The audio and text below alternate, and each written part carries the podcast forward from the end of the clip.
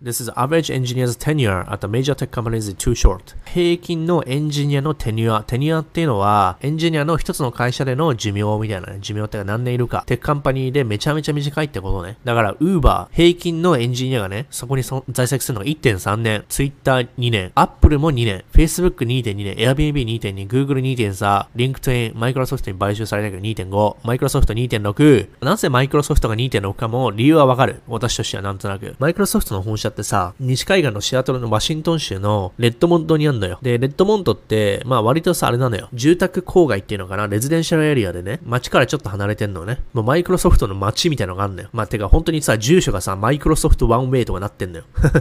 確か。で、マイクロソフトの本社がシアトル。で、それ以外のテック系みんなね、サンフランとかなのよ。シリコンバレーね。ウーバー、ツイッター、アップル、フェイスブック、 Airbnb、グーグルね。まあ、グーグルとかは、フェイスブックはシアトルにも支社あるけども、本社がカリフォルニアなのよ。それが違い。だシアトルはどっちかというと tenure が長い人が多いよね。まあ、Windows 大好きみたいな人もいるけどさ、あの、ウェブ系じゃないから、エンタープライズ系だから、もうマイクロソフト勤続10年とか15年の人結構いるのよ。一方で、ツイッターとかどっちかというとまあユニコーンじゃん。アップルもそうだけど。マイクロソフトの方がさ、長いじゃん、歴史がね。これだけ在籍がね、短いってことは転職するでしょ。つまりこれだけいいテック企業がさ、シリコンバレーにあるわけよ。同じブロックにだよ。例えばギロッポンのエリアにさ、アップル、ツイッター、ウーバー、フェイスブック、Airbnb、全部重なってんだよね、オフィスが。ってことでめちゃめちゃ転職でできやすいのよ。あの、例えば優秀な人ならさ、5個ぐらいからさ、合格通知もらえるのね。で、そっからの転職できるってことは流動性が高まる。つまり、給料のね、釣り上げができるわけよ。つまり、こんだけ会社が競争してるわけよね。優秀なタレントを取るために。引き合いなのよ。ヘッドハンディングしまくり合いなのよ。だから給料上がるのよ。だからそっからね、給料上がって、インフレが2%とかってなるわけよね。日本でこれないからさ、引き抜きがなかなかできないから、ね鉄拳ならあるかもしれないけども。だから、引き抜きができない。給料が上がらない。インフレしない。デフレ。試合終了